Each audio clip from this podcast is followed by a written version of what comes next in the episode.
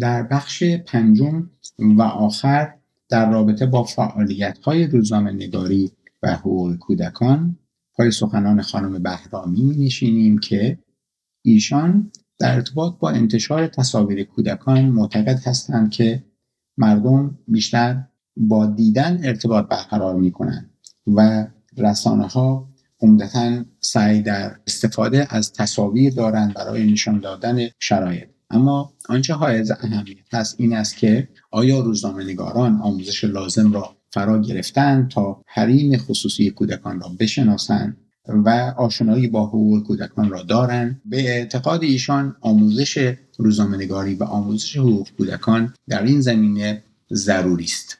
با هم بشنویم.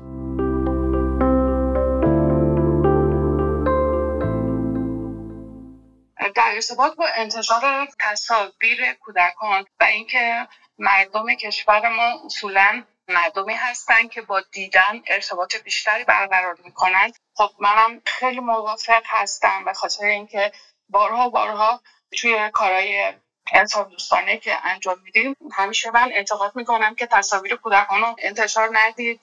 به هر حال اگر قراره به یک دانش آموزی کمک بشه یا به یک کودک کاری کمک بشه انتشار تصاویرشون به هر حال آسیبزا هست. اما حالا استدلالی که دوستان ارائه میدن اینه که وقتی که ما تصویر رو ارسال می‌کنیم مردم ارتباط بیشتری برقرار می‌کنن و این باعث میشه که مورد توجه قرار بگیره و بیشتر بهش کمک شه. ضمن اینکه در ارتباط با فعالیت های روزنامه نگاری مطبوعاتی ها حالا من بارها بارها دیدم توی صفحات اکثرا می‌بینیم که اگر یا از حقوق کودک صحبت نمیشه اگر هم که جای صحبتی میشه بیشتر خشونت رو نشون میدن و خیلی جاها مثلا می‌خوان که عمق فاجعه کودک همسری رو بخوان نشون بدن اکثرا تصویر کودک رو منتشر می‌کنن.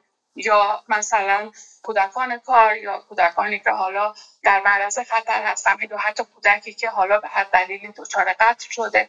اکثر ما می‌بینیم که تصاویر رو خیلی بولد می‌کنن. نمی‌دونم آیا توی حرفه روزنامه نگاری آموزش کودک هست؟ اصلا این رویه هست که حقوق کودک رو آموزش بدن ورود به حریم خصوصی کودک رو یا نه نمی‌دونم. اما خب حال این تاسف برانگیز هست. ضمن اینکه حالا علاوه بر روزنامه نگارها افرادی که تو فضای مجازی فعال هستن اینستاگرام یا مثلا شبکه‌های مجازی دیگه اکثرا می‌بینیم که مثلا طرف می‌خواد کودک آزاری رو نشون بده.